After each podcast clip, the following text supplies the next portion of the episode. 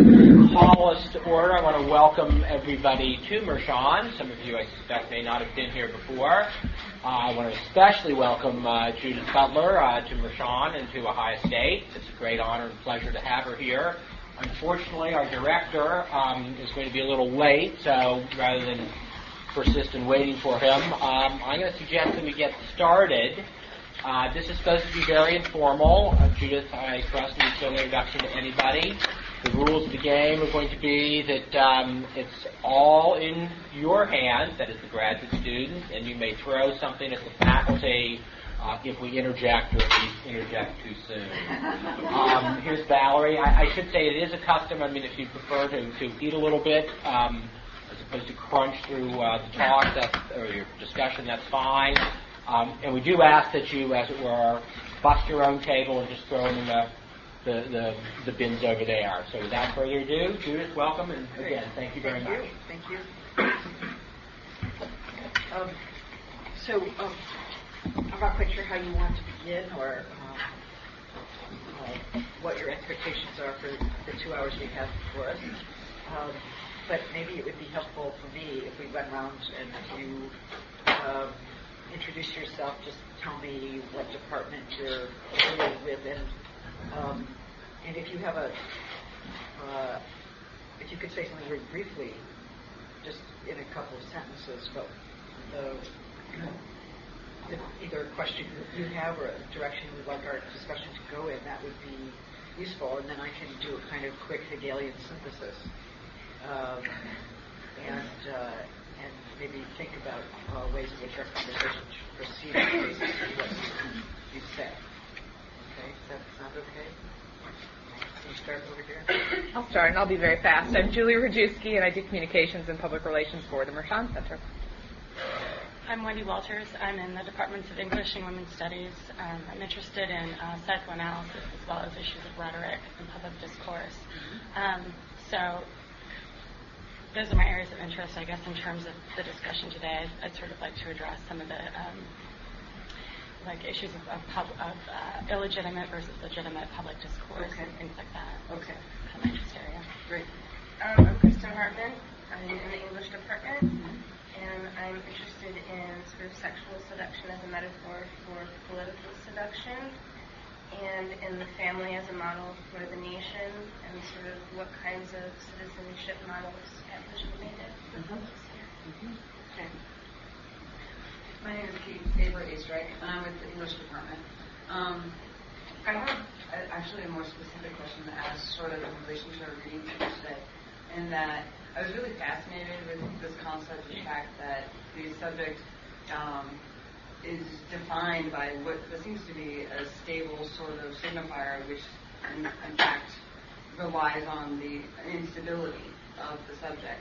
Um, and I was interested in maybe discussing a little bit more your your assertion that um, that politics needs need to sort of address and celebrate the instability of the subject, and that this should become something that um, becomes more of a prerequisite for politics, sort of this acknowledgement, and how exactly that would work. Okay. Um, I'm Shannon Thomas, and I'm in the Department of English. And I am interested in issues of performance and kind of what Kate was saying about um, like gender as a an effect and how you do gender and how you do kinship. So especially the last article. Okay. Thomas Nelson, I'm in the Department of Comparative Studies, and I do work in gender citizenship and publicity. And I, I was interested in discussing the, uh, your, your discussion of the, what you see as past as critical reflection Uh-huh. and whether or not it's, um, if it's sort of to um, disclose the contingency within one of those evaluations to kind of recover the course of the decision that, that established the political field. And then I was more interested in the discussion we had about um, the uh, you know, what are the conditions of possibility for undertaking that, if that's what the reflection should be? Are there structural conditions or historical conditions? Mm-hmm. Okay. Uh, yeah, my name is Bichetich. I'm with the science. I, I study human rights migrant workers, and I guess uh, migrant worker identities and, uh, and state non-intervention over this, uh, this population.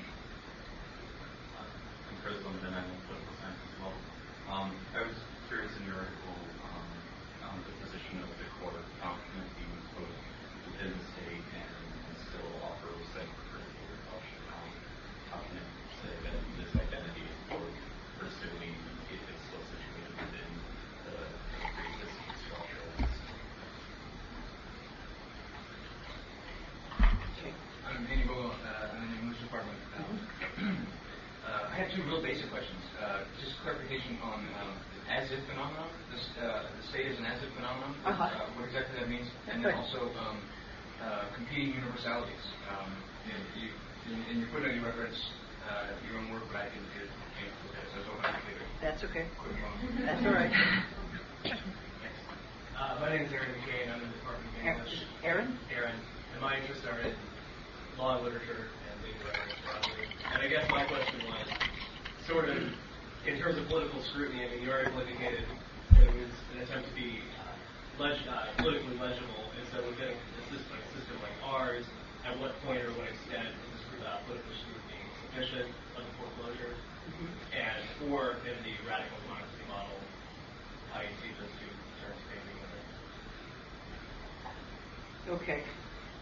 You, you guys will, you'll, you'll, you'll have a chance to articulate this more fully. I realize you're, I'm holding you to kind of really abbreviated versions just to get a um, broad sense of what your interests are. But then, you know, don't think that's the last thing you get to say, and you'll be able to yeah. My name is Cecilia Felipe Sublette, and I'm also in the Department of English. Um, my interests are in backlash discourse Um. and composition and rhetoric.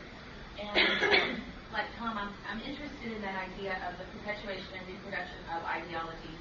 And I'm also interested in the concept of, I guess, hybrid identities and how that kind of exposes an area of, for critical thought and theory. My name is Sheila Fox, and I'm studying in the Department of Studies.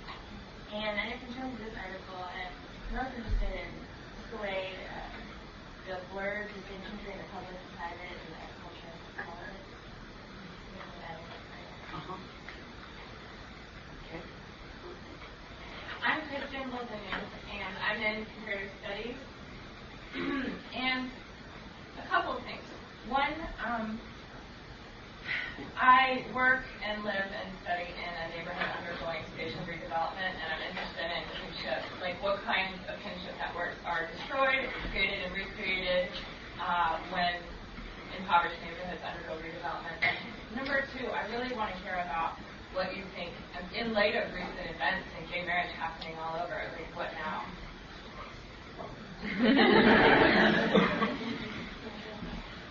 Okay. Uh, my name is Humay Moyoki. I'm in the Department of Comparative Studies. Um, I suppose my interest with this article is um,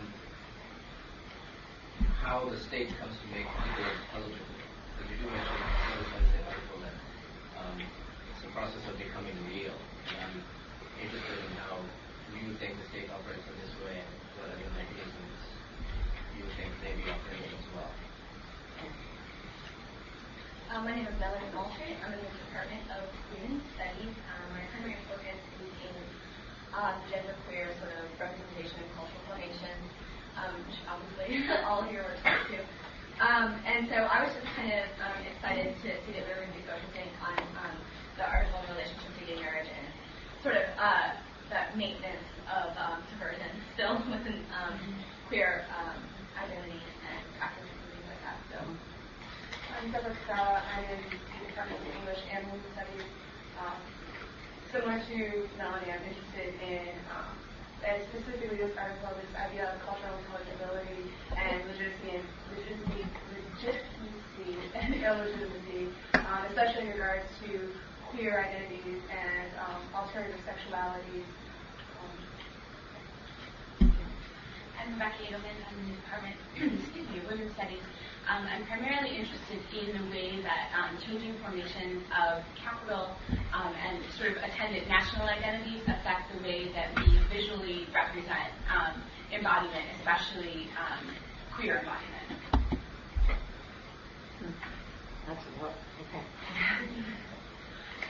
My name is Alana Quimbeer. I'm in comparative studies. Um, and I think that what I'm interested in is this question of the state's desire. Um, I mean, in the article, there's the question of the state's desire in relation to illegitimate subjects, but I'm also curious about the state's desire in relation to maybe socially dead, or how we have this simultaneous move to prohibit uh, marriage and kinship while also compelling it for other subjects like welfare and things like that. Um, and I'm also interested in some of just talking more about some of these anxieties about biotechnology and Go. interruption. Okay. I'm sorry. I'm Anna Shadley. Um, I'm from the Department of Political Science. Um, and I do citizenship work, and I focus mainly on post-communist Europe. But I think your article really does speak to issues of citizenship because it talks, although not explicitly, it gets at varying conceptions of what constitutes citizenship. It gets at um, how do we confer the benefits of citizenship. Um, and I'm interested in that, of course, and also the issue of what should and what should not be legitimated through the state mm-hmm. and why. I'm Yusuf Sarktan, also from Political Science Department, and I'm interested in democratic theory. And in your article, I was interested in how the state legitimates certain institutions contract. So the legitimating function of the state. I'm Zach Hadley. I'm from the philosophy department. My research generally is in uh, moral and legal conceptions of responsibility, but I'm also interested in a lot of other things, including feminist theory, uh, theory generally. Um, I had two two questions about your article. One, I was really sympathetic to this worry that um, you may be reifying things like the normality of heterosexual marriage or something like that in engaging in a debate about uh, the rights of gays and lesbians to marry, but um, sort of wondering practically at this point, um, what are the options for not doing that um, when of the debate? And I was also uh, curious about the relationship of or your use of psychoanalysis in the article. I'm not very familiar with psychoanalysis, but um, my training has not made me.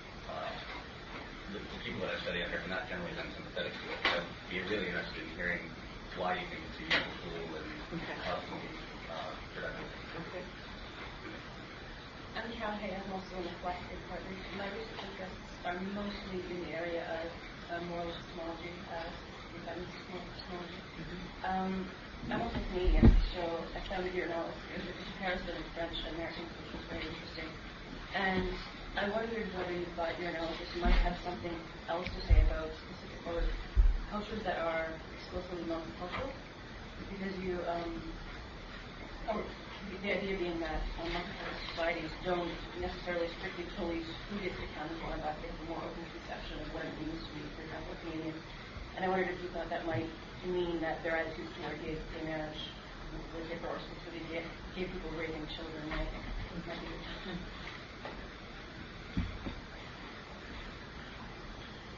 I'm Doug Heidi. I'm also in the philosophy department. Um, I generally work in the philosophy of mind, uh, and in reading this paper, um, I'm, I'm generally unfamiliar with, with uh, this sort of literature, so maybe this is uh, it's, a good question. But I'm particularly interested in figuring out exactly how how to think about what you call the, the field outside the disjunction of illegitimate and legitimate. Great. All right. Well, these are all uh, great questions. It's been a real pleasure. Just kidding. Uh,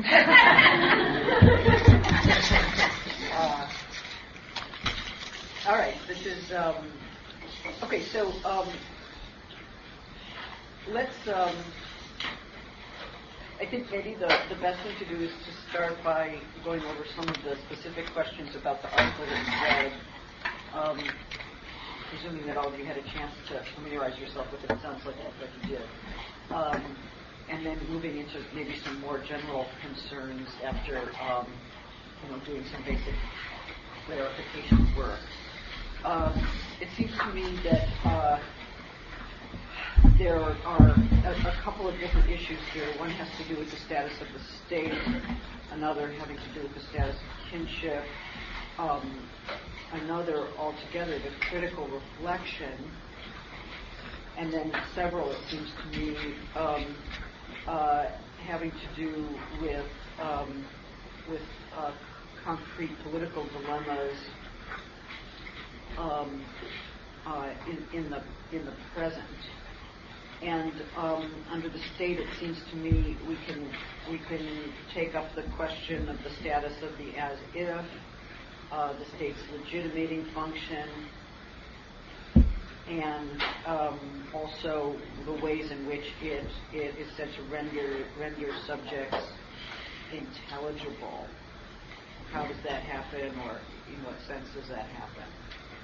Um, and then it seems to me we can we can move on to talk a little bit about kinship. I guess I would like to answer the questions about psychoanalysis in that context. Um, the question of what's critique, what's critical reflection, the instability of the subject, the field which is outside the disjunction of legitimate and illegitimate seemed to me to be a, reasonable cluster. Um,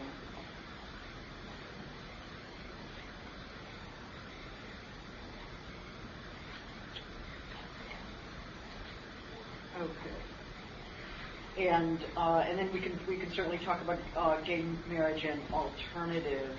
Um, I think you know along the way, obviously there are questions about capitalism and biotechnology, um, and um, and perhaps uh, human rights frameworks and um, poverty in space, all of which are, are very interesting, um, which maybe we'll be able to take up along the way. Um, uh, given, all we have. Um, uh, and, and for those of you who sort of said things that were more along introducing your your interests, you may want to you know break in and, and specify.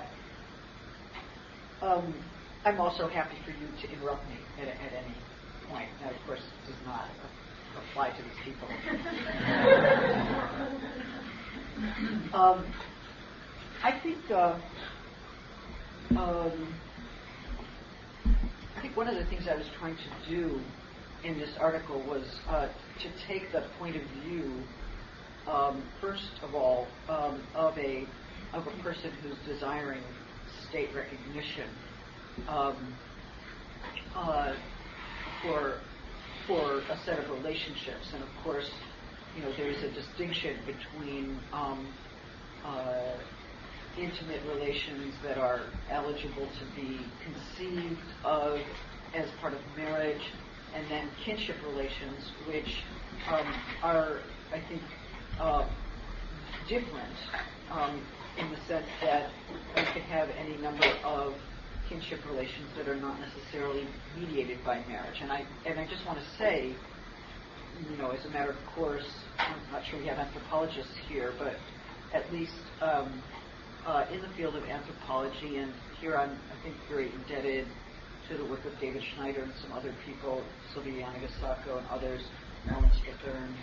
Um, it's um, uh, the question of, of how uh, parenting relations are organized or how property is uh, bequeathed uh, is not necessarily the same as the question of, of um, how marriage is regulated or um, allocated. okay, and um, there's actually, I think I cite in this article an, an essay by John Borneman, um, who's written a couple of things, an anthropologist at Princeton now, who's written a couple of things about how some contemporary kinship studies and reflections on kinship continue to make the presumption that marriage is the the determining um, factor in deciding what a kinship line is, but his um, he, he manages to show that that presumption works its way very often into a set of hypotheses, so that the phenomena you discover, the phenomena you discover, starting with that hypothesis, usually ends up re- reflecting reaffirming the hypothesis that allows it to be discoverable. Um, so, um, and so I want to hold those two things somewhat separate. And I also think that in the law, both in the French and the American example, they are separate. And I can give you examples from other um, from other nations as well if we want to talk about that. Um, but um, I mean, so the state comes in, in in at least sort of two ways. One, regulating uh, who may and may not marry here, but also um, who may or may not be understood as a legitimate parent, and what are the legitimate ways in which children might be reproduced, okay, which also is in many ways a, a state decision. Um, I, started by saying, you know, I was trying to imagine the point of view of the person who's petitioning the state and wanting state recognition. Mm, there, I think there are two different things I want to say there. First of all, it's one thing to want state recognition. In other words, to say, as a gay couple, I want the state to honor my relationship as it would honor any other, mine the same dignity, longevity, value as any other, um, and, uh, so, and marriage is the means by which that recognition is conferred. Therefore, I want that recognition through that means. Okay. Um, it's another thing um, to say uh, that I want certain kinds of concrete benefits um, and want to participate in a system of, of, of, of obligations, responsibilities, um, uh, benef- benefits as well uh, that um, that are implied by marriage. Um, and and and sometimes that's a bid for recognition, and sometimes it's not. sometimes I don't really care if the state gives me recognition, that is to say, honors my relationship for its intrinsic value and says, I honor you. Uh, I, I, now pronounce you, you, I recognize you, I'm not pronouncing. Uh, get to be, as it were, conferred, you know, spoken, spoken by the state, conferred upon by the state exactly, uh, seen by the state, brought before the state. The state here, you know, meaning um, uh, courts, and we're going to talk a little bit about what the concept of the state is in a minute. So recognition is, I think, one thing, and that can have an extremely symbolic um, meaning, and I don't mean by symbolic merely ornamental. I mean it can, in fact, uh, offer a kind of um, official recognition that has otherwise been um, uh, withheld from from people on the basis of what sexual orientation or the sexual character of an intimate relationship. Um, and that does have to do, I think, with being uh, recognizable, as it were, um, as a subject before the law. So I don't mean to minimize recognition, and I think um, uh, here my uh, my colleague Nancy Fraser has, I think, written written about this uh, at length. Um, but um, but the question of benefits and obligations and responsibilities, um, I think that uh, and even rights. Uh, this this strikes me as slightly different, um, since one could want, uh, say, uh, certain kinds of benefits that are associated with marriage, like um, mm, if there's still a benefit to being married in the tax code. I guess that's a controversial question, but let's imagine that there is. Um, or a benefit that goes along with health insurance, or a benefit that goes along with having having medical medical power of attorney over another person uh, who is your partner and who may or may not be ill. Um, uh, um, being designated as next of kin for all kinds of legal purposes, um, uh, including the um, the transfer of property. Um, so um, and in certain states, clearly being able to own homes together, own property together, or, or indeed um, uh, uh, potentially uh, linked with um, capacity to um, to um, uh, jointly parent. Okay, um, although for the most part those have remained interestingly disjunct. Uh, so, so you know, one question for me here is why it is um, I think there are sort of, sort of two different questions I'm, I'm, posing about why it is one would petition the state for uh, a certain kind of recognition or, or, or, the allocation of certain kinds of benefits or entitlements. And, um, and I worry about both of them for, for different reasons. Um, if I say uh, that without the state's recognition of my relationship, my relationship is not is considered unrecognizable, or that it's a shadow relationship, or that it lacks a certain kind of standing in the public realm, or that it is still shrouded in shame, or it is considered less legitimate than others. So my love is not uh, legitimate love, and the losses I may undergo are not legitimate losses, or um, any any number of, of, of issues like that, it seems to me that I'm implicitly saying that the state and the state alone, uh, or the state primarily, uh, has the power to confer recognizability on on me and my relationship, um, and, and and I'm accepting. I'm accepting the social order in which the state monopolizes um, the power to confer recognition. Now, I think that there are uh, all kinds of reasons to question whether the state ought to be, as it were, um, ratified as the exclusive or primary instrument through which uh, recognition is conferred. And we might think, say, of the work of Antonio Gramsci in this respect, um, who um, felt very strongly that there were social identities that could be um, very vitally articulated and rearticulated throughout um, civil society that were not necessarily regulated by the state or by, or by law in particular. Um, and we could think of various kinds of institutions that are that are not necessarily um, state-based institutions, including religious, educational, community-based uh, institutions, and even social movements, in which identities get articulated, supported, reinvented, recognized, um, uh, um, that, that do not depend on state recognition and very often militate against it or provide alternative sources for that kind of recognition. Um, so one thing I worry about in the petition, say, for gay marriage uh, right now is the way in which it does not seem to uh, reflect upon the way in which the state is being once again invested with the power, either exclusive or primary power, um, to um, to be the source of legitimate recognizability for um, for persons. Okay, um, so so that's one question. I mean, the second question about rights, etc. I mean, I was at a demonstration the other day where somebody who was pro-gay marriage had a a chart. Uh, you have this many rights without marriage. You have this many rights with domestic partnership, but with marriage you've got this many. And it was, of course, well, I'll take the full one.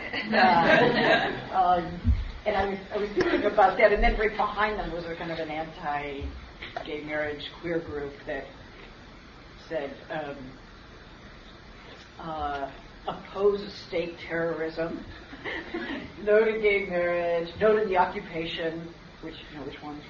All of them. um, uh, then something I don't know if it was don't pay taxes or something else. I didn't remember. That was some third thing, which was kind of equally sort of somewhat. Um, uh, idiosyncratically juxtaposed with the rest. So, but there, you know, there was clearly a little tension in the in the contemporary. Um, I don't know if to call it a lesbian gay movement or a queer, etc., between a more kind of queer lesbian gay um, set of concerns. But um, I think the question, the other question that doesn't get asked um, often enough or adequately enough, um, is whether it's right that marriage be a precondition for certain kinds of entitlements, uh, like health care. I mean, it's one thing to say, oh, my partner doesn't have health care, and some heterosexual partners does, and that's unfair. It's another thing to say there are people who have health care by virtue of being married and others who are not eligible for it um, with similarly difficult employment situations um, who are not eligible for it um, by virtue of not being married at all. Uh, under what conditions is it, is it is it justifiable to say that marriage um, that marriage ought to be a precondition for gaining health care benefits in this country?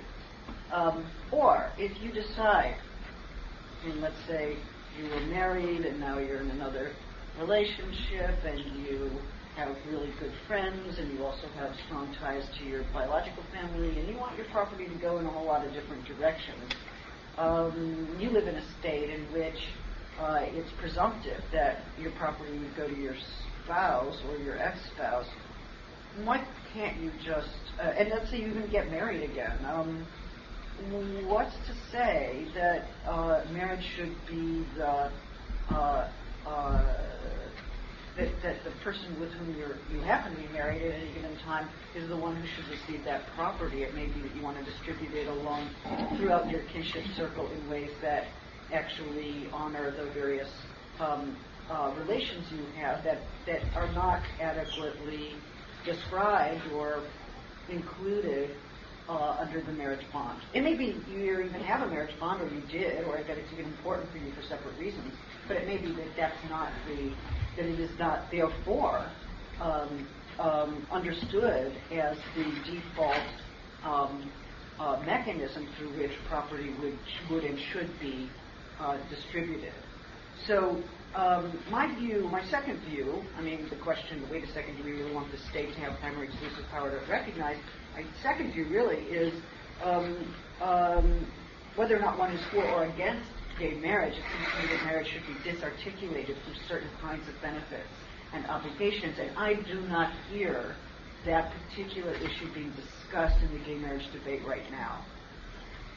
Um, the, gay mar- gay, the gay marriage debate, as it's currently being formed, um, uh, it, it, tends to be between um, uh, gay, lesbian, liberals, and their allies who uh, are making arguments on the basis of equal treatment, understandably, uh, for gay marriage, um, and um, uh, over and against those who have a variety of homophobic views about um, heterose- marriage being a heterosexual institution or um, gay or lesbian sexuality being unnatural or un- unfit for the marriage uh, bond or subversive of the marriage bond or destructive of culture as we know it or whatever it may be.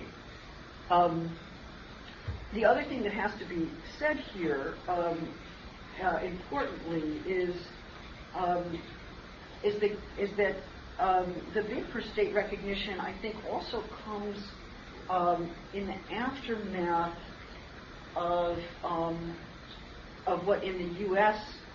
Uh, was understood as the AIDS crisis. I happen to think there is still an AIDS crisis. There's an AIDS crisis, especially among poor uh, uh, um, uh, men and women of color in this country, and an enormous AIDS crisis in South Africa, which as far as I can tell, the North American gay and lesbian movement has not been paying attention to. I'm not quite sure why AIDS activism didn't extend, or it does sometimes extend, I can name the people who extended it, but it seems to me in London there's more uh, continuing AIDS activism as a as, as, as, a problem that pertains to uh, mainly uh, poor poor and poor people of color in various parts of the globe who are being systematically denied um, retrovirals or um, access to health care. Um, if you're if you're a white bourgeois middle class person and HIV positive, somehow it's going to work out for you to get that that cocktail you're going to be able to be maintained. And I'm I'm, I'm worried that that's now you know signaled the end of the crisis as such. it's not it's not just the displacement of the crisis into areas where questions of enfranchisement are are conventionally faced. But um, that said, um, my sense is that the gay marriage movement is, has to be understood as a kind of compensatory phenomenon, as a way of sanitizing and normalizing um, gay sexuality post-AIDS, um, inaugurated, I think, by um, a set of gay critics um, um, uh, who, who I would call culturally conservative, who, who ended up blaming what they called gay male promiscuity for the um, spread of the AIDS virus. Okay, now if you blame so-called gay male promiscuity for the spread of HIV, what you're basically saying is that a certain kind of sexual practice causes uh, causes HIV rather than HIV is a virus that is transmitted through certain kinds of practices if and when you do not practice safe sex. Okay, the practice itself is not the cause of anything, but it is the conduit if it's not if it's if it's not done responsibly, um, if it's not done with with safe sex precautions. So, but you know that causal argument was always lurking in the background. It was always being it was it was certainly being um, um, promulgated by uh, funda- fundamentalist um, um uh, uh, Christian um, ministers of various kinds who did understand homosexuality to be bringing down upon itself um, a, a, plague. Um, uh, and this was a kind of punishment for its unnaturalness and deviance. Um, and unfortunately, I think the gay movement took that up in a different way and said, close our bars and um, uh, let us buy property and now let us get married, and you will see that we are um, as normal as thou. And I and I think you know Michael Warner's work has obviously been very crucial in trying to trace this particular genealogy. Um, that said, um, I think there is uh, there are an array of sexual arrangements that are that somehow fall between the two kinds of caricatures of uh, perfectly happy, stable marriage and uh, uh, disease-ridden promiscuity. Okay, uh, um, and that uh, a number of people live in live lives of serial monogamy or of um, or complex sexual arrangements or of sexual arrangements that are some known, some unknown. Um, uh, it seems to me that the complexity of of um, uh, of of, the, of, of, a, of a life history about sexual history is is it cannot always be adequately described in terms of um, the idea uh, either of a of a of a, of a single enduring bond or uh, a mad rush into sexual anarchy. I mean, there are a whole host of arrangements that fall between and that have been as viable as any other set for living a life sexually. Um, not not that sexuality is easy to live. I think actually sexuality is not easy to live. I don't think finding a social organization for sexuality is an easy thing to do. There's something one gets from psychoanalysis. It may be that any effort to organize sexuality in a way that stays on track tends not to stay on track. okay, and that's just to say that there's a certain kind of detour that sexuality takes. It's not it's not always fully docile and obedient to the ways in which it's being socially organized. It's also, I think, um, you know, why people who you know take Foucault and say, oh, sexuality is disciplined in this or that way, or being reprodu- reproduced in this or that way, as if social powers or discursive powers can keep it on track, I, I think are mis- misreading the the way in which social power works in relation to sexuality. You can try to control, censor, craft, reproduce sexuality along certain lines, and yet seems to me that, that there's also a kind of resistance to regulation at the heart of sexuality that's not easy to think about. It's enigmatic. I don't want to romanticize sexuality as, as intrinsically unruly, but I do think it, it has a difficult relationship to rules. Has a difficult relationship to rules.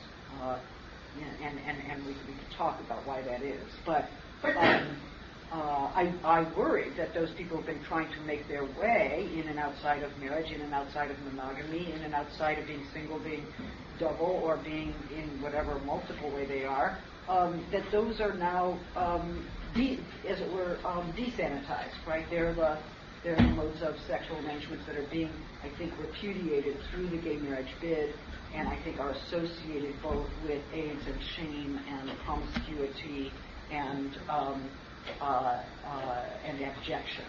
And and I and I think that that part of the lesbian gay movement, but also the feminist movement that has been part of that has been dedicated to thinking critically about social inventiveness and what kinds of opening up the question. Well, what could the organization of sexuality be like, and what would work, and would this be any better? And would we feel less pain or less jealousy or less suffering? Or would things last longer if it was organized the following way? That that whole way of thinking um, has been in some ways foreclosed, shut down by the, the, the rush the rush to the altar.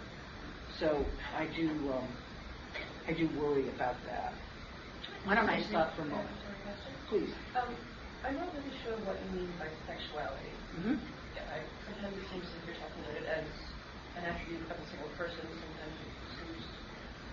are you Yeah. talking about it as the way a person relates to other people, or is it something larger, a group phenomenon? What do you- Okay. Can you just say more? Yeah.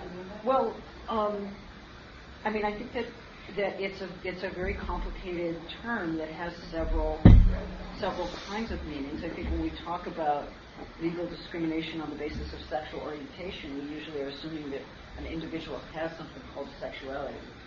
But you know, we could call it you know my homosexuality or um, you know someone else's bisexuality. But my you know my view has been um, that this way of talking about sexuality actually makes it into a kind of personal attribute or expression when actually I think those terms have you know emerged historically over time we come to take them on as terms that express something very singular about ourselves.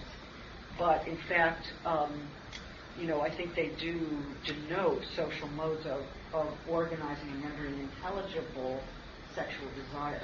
So, um, so it is a kind of received social category, which nevertheless is the one through which I designate something that is supposed to be very personal about myself. Um, I come to treat it as if it's an expression of me, uh, and I can even say that I have a sexuality, which is a very funny grammar as far as I'm concerned. I think having a sexuality, I think, is just um, I, I, I, wish that there was a true a comedy we could really do on this. I mean, it seems to me that you know, um, if there's any having to be done, probably my sexuality has me. Uh, and then the question is, you know, where did that sexuality come from anyway, and how did it get formed, and you know, stylized in the way that it did? Would it have even been possible without um, certain family dynamics or certain kinds of social conditions. I'm not sure. So what is it that's actually crafting me as I am set to, to have a sexuality of my own?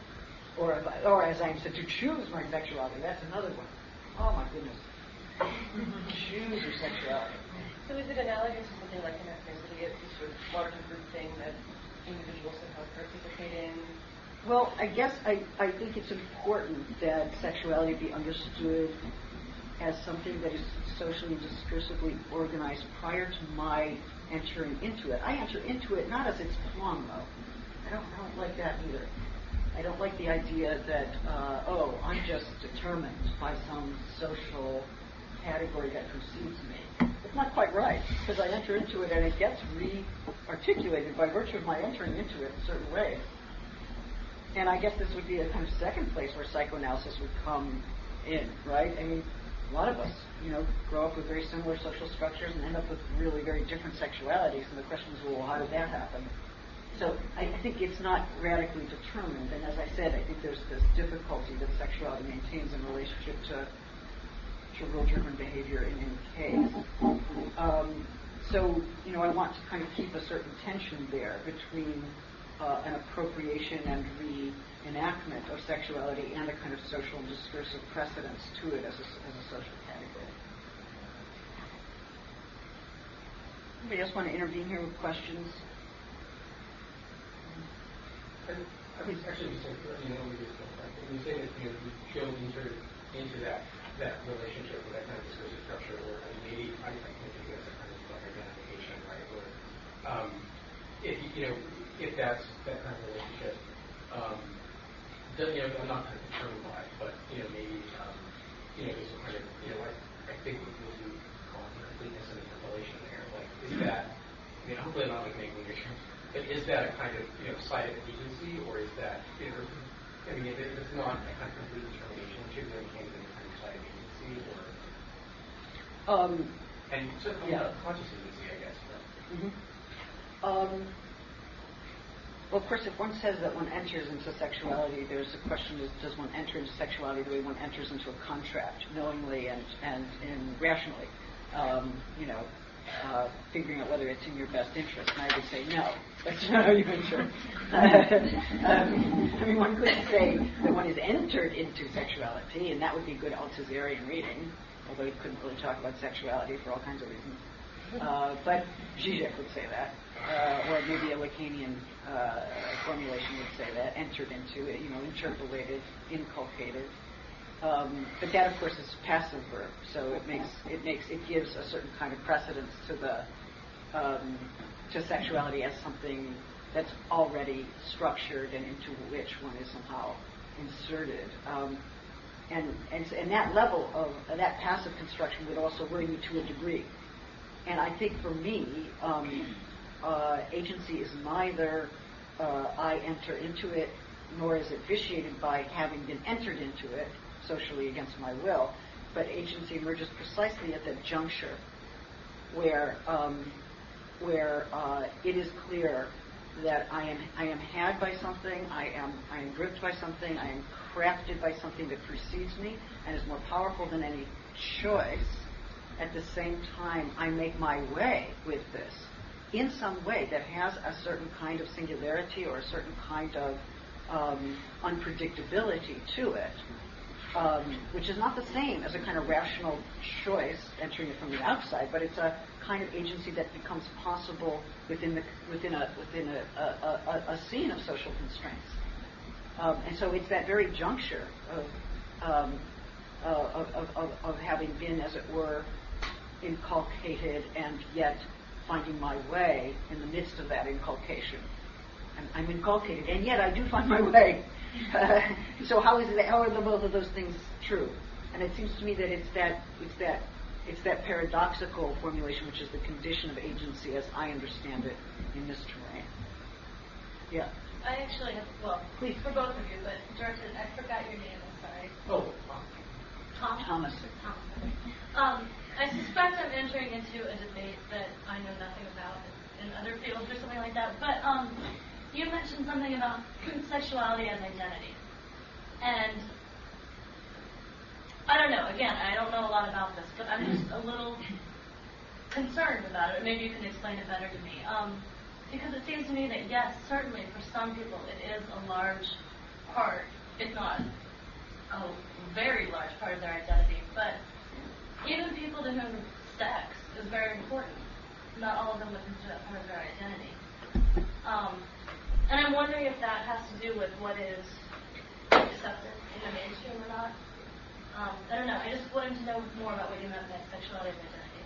Well, I guess I was thinking more about um, identification. Like, um, I, I mean, my understanding of that process seems similar to a kind of kind of becoming subject, um, and and how through through you know like how we identify that.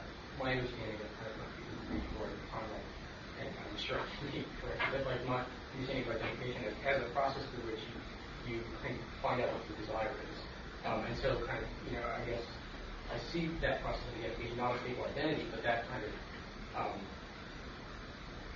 that kind of act of identification as one that, that, that isn't subject to the act, or but I don't you know but that's an act I think you know that's done by something that's not yet subject, and I don't know if that not yet subject as agency. I feel like that's just you discussed that in psych like how, Mm-hmm. or, or, or dealing with that. But that's where I feel like I, I started kind of relating to these questions of agency around how do we have agency before we have a subject, or what's the, the agency of, of a uh, subject that, that's called in subject to, to language and social content. Yeah.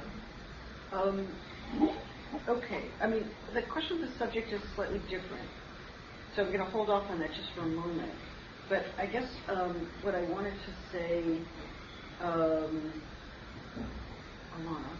Anna. Anna, sorry. That's okay. Anna, there you are. Alana, next to you. Um, what I wanted to say there is, um, you know, the question. Okay, I mean, I, I sort of asked about the the grammar. The you know, I have a sexuality, or you could say, well, what's your sexuality? What's his sexuality? Uh, I mean, we all know what we're asking when we say well, that, we right? do, we do, but you're also suggesting that it may well be that some people don't take that up as part of their self-definition or their understanding of identity. Perhaps, I don't know. Absolutely, and, and in fact, I think we have to understand it as a very specific kind of historical discourse that has taken hold in certain places and certain times. Um, but there are reasons to question why it has taken hold as it has. Uh, what are the places where it has not taken hold in that way? Uh, where sexuality is, say, described relationally rather than as, as a feature of identity.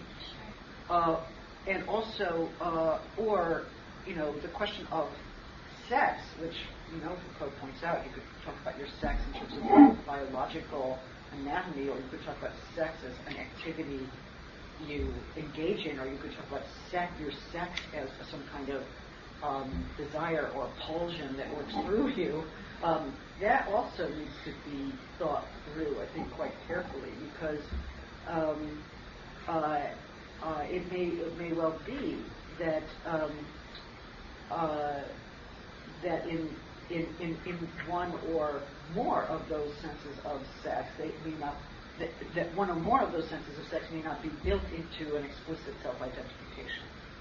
Um, and the conditions under which it is, it seems to me, have everything to do with how we are socially and discursively framed in certain ways, and whether we actually have a choice about that, or whether to be to be to be a subject, to be a subject demands that you kind of fess up. Like, you better find one. You know, better know, better know. You better have it part of you know how you describe yourself. You you know, uh, uh, and, and you know, there are all kinds of reasons to be wary, you know, about those categorizations given um, when they operate in that way as kind of preconditional, because then how is one supposed to relate to them critically to find one, one's way with them? Um, anyway, so I think you know these are all uh, good good questions. Um, uh, I don't think the state is the same as the law, and I don't think the state is monolithic. I want to be able to add that as well. And, and I, you know, I kind of struggled with this with this essay that you read because I, I kept using the state as if it were a single thing, and uh, my girlfriend, who of course refuses to marry me, uh, is a political theorist, and she's always accusing me of having a monolithic conception of the state, and I and I always commit, recommit this crime. so she refuses to marry me, and I re- recommit the crime of using a monolithic conception of the state. And all of it seems to be under the specter of Marxism, but. uh, I think it's important to realize um, that what we call the state and what we understand as um, the field of power are not the same, and that there are bureaucratic and disciplinary agencies that are not always coordinated with one another. So the state can be doing one thing. It, it, well, one part of it can be doing one thing in relation to marriage, and it can be doing a completely different thing in relation to marriage with another part of itself. And I, I think it would be wrong to understand this vast bureaucratic um, field that we call state power, and then say disciplinary power or other forms of power that are not state power. I think it would be a massive mistake to understand it as a unitary subject or a, or a single monolithic entity that has one set of interests and one set of interests alone. Uh, and that it knows what it's doing at all times. Um, I think this is just not true. Um, so, um, you know, forcing women on welfare into marriages or trying to um, uh, insist that uh, families are better off uh, when um, poor African American women get married, you know, um, that there's a kind of uh, promotion of marriage in that domain, um, which happens um, in the name of certain kinds of ideas of family health or uh, even racial normativity, um, not understanding, say, how kinship ties, ties actually work, say, in urban African American families that, you know, maybe depend on marriage and maybe really don't, um, and, and, what viable kinship arrangements are. Um, that strikes me as very different from the ways in which the marriage debate is being played out in relationship to um, to gay lesbian marriage petitions.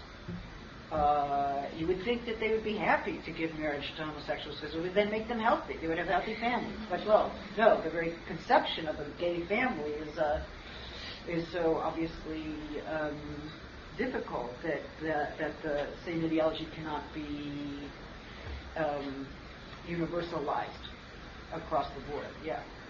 Do you see a, the possibility of the promotion of heterosexual marriage by the conservative movement as possible backlash against the homosexual movement for gay marriage? A promotion of, of heterosexual marriage. Oh, yeah. I mean, I think we're going to see lots and lots of commercials of mm-hmm. happy heterosexuals with lots of rings and lots of property and lots of children and dogs and vacations. And then it ends up being, of course, a threat to women as well as well, I think, you know, I actually don't know whether marriage per se is oppressive to women or, you know, I don't have like an argument about marriage per se. I mean, this may seem kind of weak-willed on my part, but the fact of the matter is, is that I'm not sure there is such a thing as marriage per se. I think there are marriages, and it's a complex institution. And you read someone like Nancy Cott's, you know, history of the marriage institution, you'll see it's gone through many. It has invented, is her view, it has inventiveness at its core. It's not like there's a stable marriage form and then there are departures from the norm. For her, it's been nothing other than a series of innovations. That is the history of marriage. And if to say what is marriage, then you have to do a kind of genealogy of the innovations that comprise the term. Um, I think um, uh, but what I worry about is that the idealized pictures of straight marriage or gay marriage is that the difficulty of loving another human being and the difficulty of finding a social organization with which to have continuing viable relations of any kind gets set to the side. And, you know, that as one grasps onto that ideal, one becomes less capable of dealing with kind of the lived difficulty of, you know, erotic and, and emotional life um, in present historical circumstances. And I think anything that helps us gain more resources to live that difficulty or find our way within it is a good thing. And I'm afraid idealization very often functions to paralyze our capacity to think precisely about what is difficult. Isn't this at the core of our, our, of our, uh, I don't know, our own individual relationship? Maybe this is the question you were asking before, uh, Thomas, that I didn't understand. Um, is this at the core of our, our relationship to our own sexuality as subjects, this sort of fantasy that is sort of I don't know, motivating or driving fantasy, right? That, that you're sort of trying to always sort of fill in uh, and never fully able to. Um, well, you know, that's, that's an interesting, yeah, please. No, I, I, I, am sorry. Well, I think that's to take it in another direction, and it's an interesting one. Uh, it may be um, that idealization is part of the difficulty of of sexual life. You know, that we are driven by idealizations and we are driven to realize them in certain ways. But if that's true, then I think it's equally true that the kind of devastation that follows from life not being commensurate with idealization at every moment is, equal, is, is equally a part of what we would understand um, um, as, as sexual life. I, I, here I would say under the historical circumstances in which we live. So, um, you know, that, that may well be true. And I, I think there are people who would, who would hold psychoanalytically to a, to a position like that, that idealization is an inevitable part of it, but that it would have to be understood as, as, as um, uh, you know, as having compensatory dimensions, as producing forms of loss or um, de-idealization as a consequence, and that this whole story is, is, is part of the complexity of the, of the sexual trauma itself. Um, okay, I, I, sort of think maybe, uh, uh, okay, cool, there's so much to say, I guess, and, I'm, I'm doing too much talking, so I'm just going to say a few more things, and then I'd really like to open it up. Um, the one thing I wanted to say um, is that I think it's very important to see that most of the places that are allowing gay marriage are not necessarily allowing, by virtue of gay marriage, uh, they, they, don't necessarily have any implications for family law or for um, adoption procedures or access to reproductive technology or um, precedents about how custody disputes would be settled that all that that body of law is is developing very separately from the gay marriage question, and um, uh, and in fact, in some states where there is something called second parent adoption, which is an, actually an institution that um, has been developed mainly by heterosexuals who are not in married relations but who wanted to be able to adopt each other's children, or by um, uh, family members wanted to have adoptive rights over children even when they weren't married to a biological or primarily adoptive parent. Um, but second parent adoption has set the precedent of there being the capacity to adopt a child outside of being married to the prior parent, biological or adoptive. And and uh, that has been an extremely progressive move uh, for many people um, um, uh, for all kinds of reasons. And um, and the one thing I, I worry about with uh, with with the gay marriage petition is that if it starts to um, demand that adoption rights and rights to reproductive technology follow from gay marriage, then what it will do is reinstall marriage as a prerequisite of those rights, and we will have a closing down of, um, of, of precedents like second parent adoption uh, or adoption according to kinship needs. Right, you could be adopted by somebody who's taken care of you their whole life, um, or by two people who've taken care of you your whole life, um, um, if you're still a legal child. Um, and, uh, and and that can happen by virtue of the of the, social, the concrete social ties that can be established before a court of law. But if marriage is once again linked with adoptive rights, then it seems to me that it becomes a prerequisite and those other kinds of social bonds get demeaned. So I'm worried again about forms of kinship that um, are not mediated through marriage that may well be enormously socially supporting um, that could be um, delegitimized by virtue of uh, marriage becoming uh, relinked with um, with, par- with, parenting rights in this way. Um, somebody asked about critical reflection. I guess I'd like to try to talk about that a little bit. Um, I think um, I think when I was saying that the way the the map falls out is that either you're for gay marriage. Well, you can you have like three positions. I don't know what position you can take right now in public discourse. You can be for gay marriage. You can be for gay marriage on the basis of equality. Now, I was just saying before that in Corvallis, Oregon, I gather there are no marriages being performed because the the clerks said that um, they couldn't see marrying heterosexuals because that would be to engage in discriminatory activity. I think that's going to be very funny if heterosexual marriage becomes a discriminatory act. Um, you know, they said, well, would you would you agree, you know, to sell property only, only to certain people of a certain race, you know, and, and not of another race? Well, of course not. That's that's blatant discrimination. Why would you give out marriage licenses just to heterosexuals and not to? So okay, you know, so we've got that going. Right, serious equality argument. Um, and by the way, I think there are some differences in the debate between those who say um, gay people are equal to straight people, that gay, that, that if you look substantively at gay social structures and gay relationships, they're equally stable, equally valid. That's an argument that depends on certain kinds of empirical claims about what gay relationships actually are. And there's another more formal argument that just says, mm, sexual orientation should not be a consideration uh, in the allocation of marriage rights, which is just, you know, a pure equality argument that says nothing about what the lifestyles are or does not make any substantive cultural comparisons between lifestyles or even, you know, claiming cultural or, or social co-legitimacy in that sense. But it's a formal legal argument in favor of equality. Um, but if we think about what the public discourse is, you can be for, you can be against. I don't mind working with them. I just don't think they should be married. It undermines my. I don't know this one. It undermines my marriage to have them marry. Like why? I'm not sure why.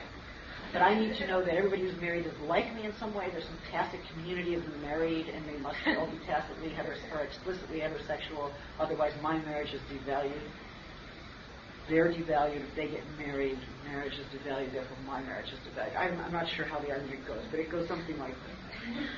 Um, and then if you're outside of that, right, where are you? Where are you? Um, there's an argument there whether gay marriage is legitimate or not. There is a presupposition that within the gay and lesbian community that marriage is the legitimate way to go and that other sexual arrangements are illegitimate. When other sexual arrangements are understood as illegitimate, they're usually understood as promiscuity or anarchism or the death drive itself or suicidal something. Um, but it seems to me that when we um, uh, when we suspend the kind of high um, moral discourse about what's legitimate or illegitimate, um, we have uh, we have the possibility of asking what it is that is framing these debates on what is legitimate and illegitimate. And that strikes me as, as what I would call a critical question, and I mean critical in a, in a pretty precise way. Um, I, I mean I mean critical not to criticize something as good or bad, but critical in the sense of interrogating the conditions of possibility of, a, of an argument as it is articulated in its current form. What are the conditions of possibility uh, for this argument being staged within these terms and no others?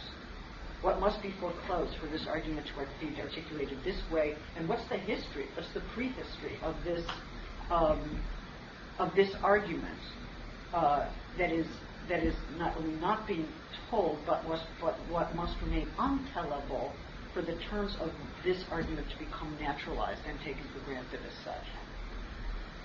And so that's that's part of what I understand as, as a kind of critical reflection.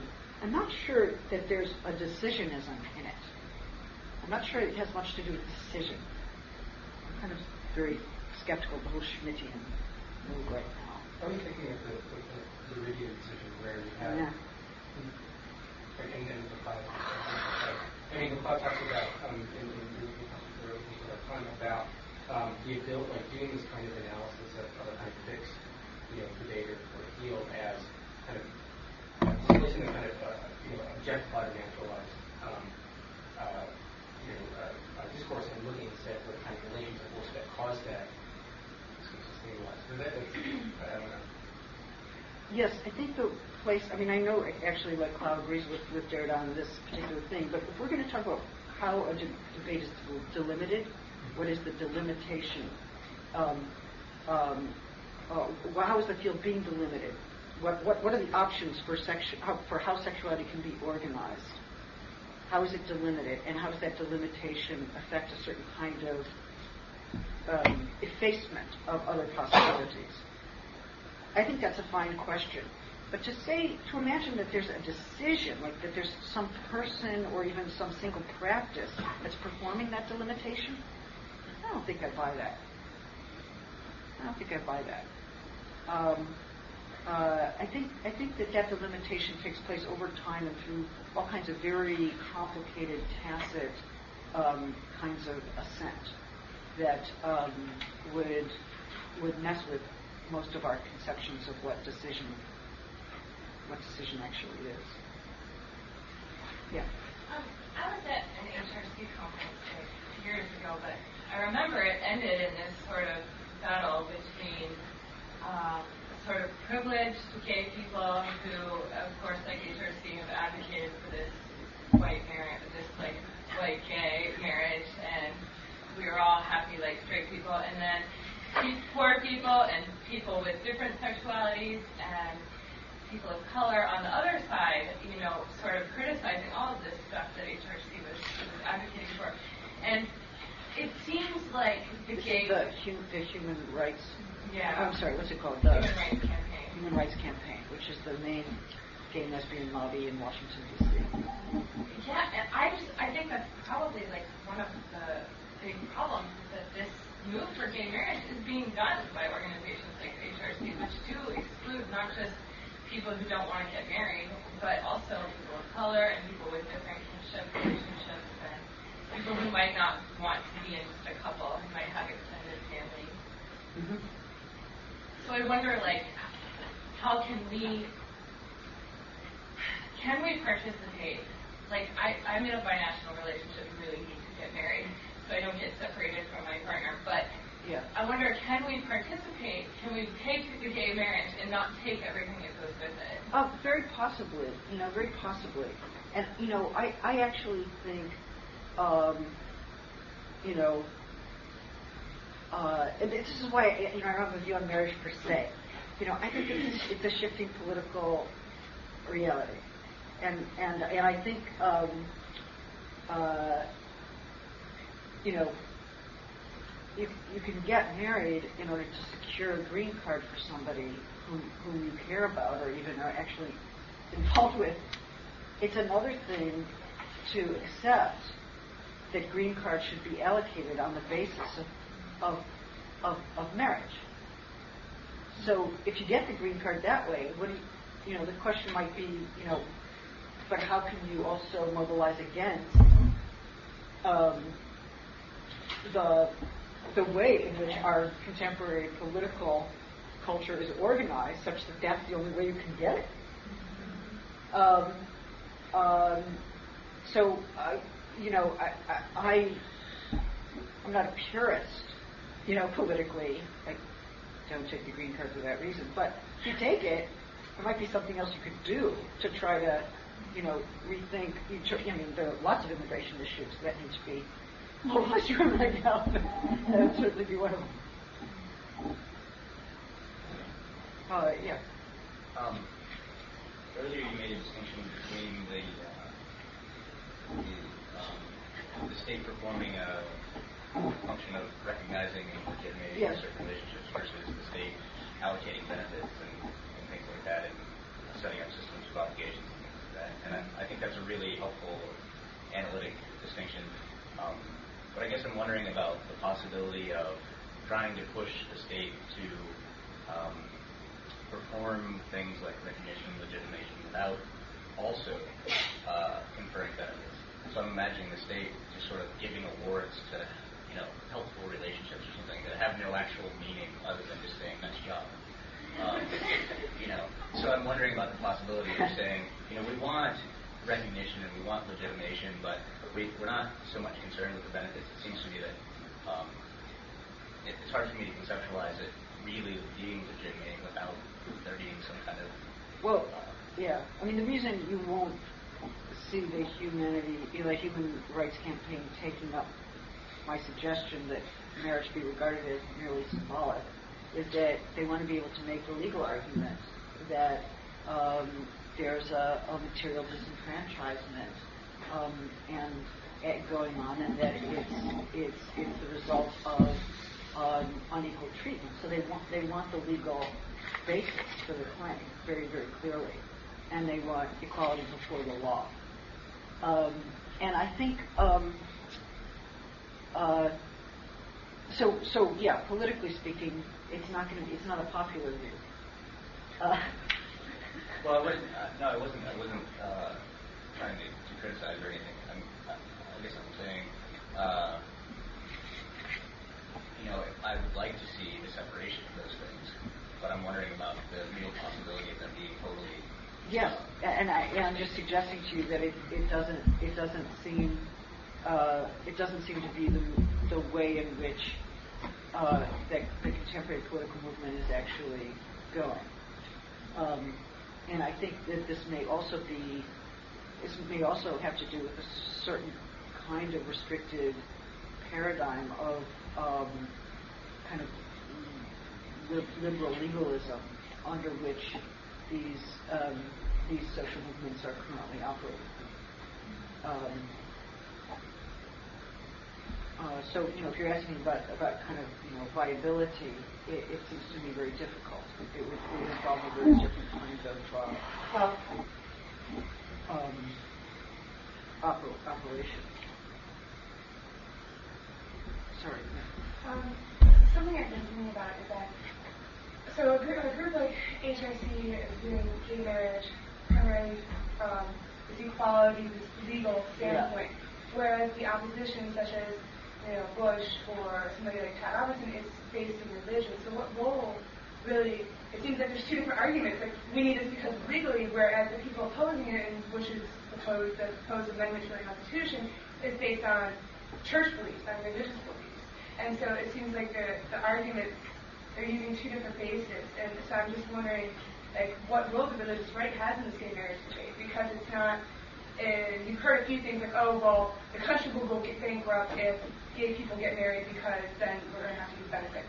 Um, and that's the only thing I've heard. Everything else is based very much on um, religion, conservative Christian, Christianity.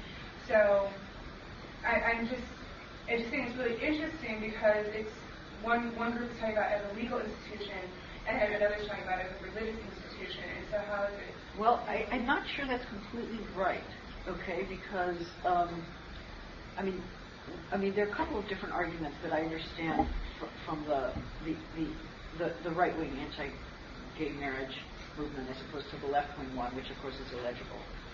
Uh, but the but the the right wing one uh, strikes me as as as claiming that our law presupposes certain kinds of social structures, and that our law only makes sense if we presuppose certain social structures. So Bush doesn't.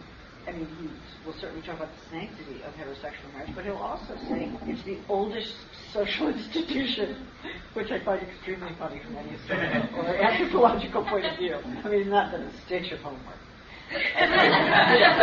he has no idea when marriage came into being. You know, like what century it was, its relationship to what, you know, he just has zero idea. The oldest, okay, but let's imagine, just like take it as a, as a, as a, as a, as a, as a, um, uh, as a frank ideological utterance, right? The oldest social institution. Um, uh, it kind of reminds me of, of Rousseau's um, uh, uh, second discourse in a way. Right? He keeps naming everything the oldest social institution, and you can't kind of keep, keep track which one really is the oldest. I think he's using the Bible as book. Okay, well that's okay. Well, there you go. That's lovely. that's, that's how I was viewed. That he is using like, well, look at the Bible, you know, and that, that, you know, look at Genesis, you know. So I think that's what he's using as this, as his, yeah, as his history book is is the Bible and Adam and Eve, you know, the whole Adam and Eve, not Adam and Steve, blah blah blah. Okay. You All right, know. but even okay, even if I then concede that point, and let's say that there are both I mean, there's social arguments and there are religious arguments, and sometimes they're intertwined in some complex ways. Um, uh, but in each case, they're being invoked in order to say something about what the um, the necessary background of the law is. Okay, that the law is tied to certain kinds of cultural or religious or social traditions, and that um, even though they uh, may uh, and and that the law will no longer make sense if it is detached uh, from these these institutions um, um, wi- upon upon which it relies and which it, it indexes explicitly and impl- implicitly.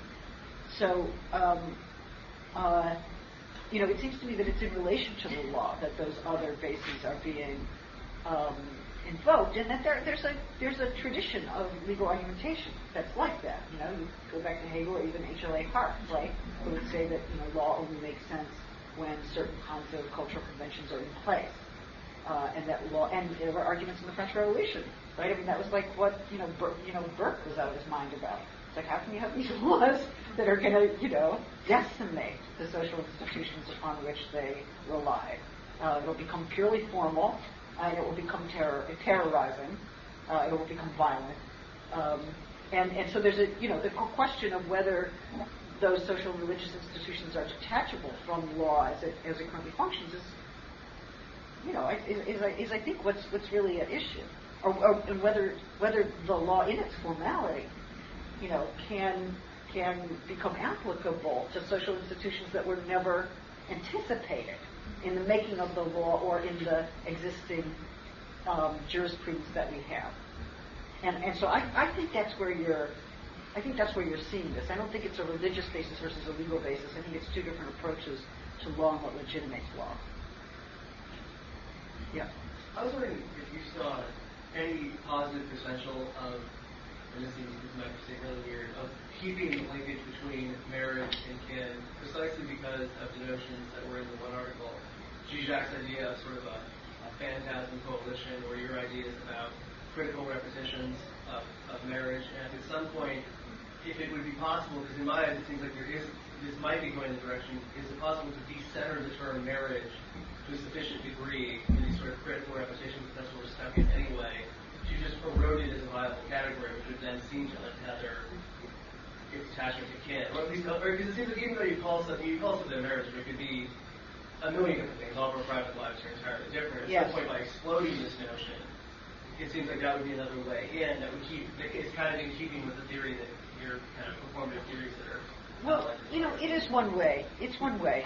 Uh, I think that um, Morris Kaplan makes that argument in Sexual Justice. I think that Eve Sedgwick implicitly makes that argument um, in her very early work between men. You know, where she basically says that heterosexual marriage has been the breeding ground of gay desire since its inception, and um, that that anybody who thinks heterosexual marriage excludes gay people or works to their detriment, you know, is wrong because um, uh, once you're married, uh, that gives you, as it were, the freedom to do whatever you wish.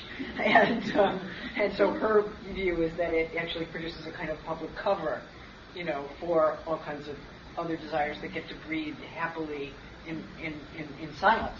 You know, and she actually goes on to valorize that. Um, so um, you know, so that that's one way of understanding you know, marriage as working kind of to produce desires outside of its own regulatory domain. Um, I think you could also, um, uh, I think there were many marriages that were happening in San Francisco that were public statements. I'm not quite sure those those people went home together, all of them. Uh, you know, it was kind of an act of civil disobedience. Like, okay, so we're, you know, I do one couple, they were fighting like mad, considering breaking up, but it's like, got to do this for political reasons. I'll meet you down there at two, two o'clock. Um, it was somebody who has my last name who propositioned me and said that she would change her name for me, which I thought was very sweet. um, and of course, I, you know that you know I, I could imagine you know marrying that person with whom I have absolutely no personal relationship way before I could imagine marrying a person I've been with for 13 years. Of course, she won't have anything to do with it anymore. but um, uh, but but the um, uh, you know so yeah I think there are you know you know and there and I suppose you know to de-link marriage from all of these ways in which it's been a prerequisite for healthcare for parenting et cetera et cetera to de-link it you know and to just allow it to become kind of free floating yes that's possible how one would control that, I don't think is. I think that, that the idea that one could control it is maybe a little too hopeful. Um, and here I would distinguish um, between a position that would say, um, let's get married. Let, okay, let's have gay marriage, and let's make adoption, co- joint adoption rights, and joint parenting rights into an entitlement of marriage.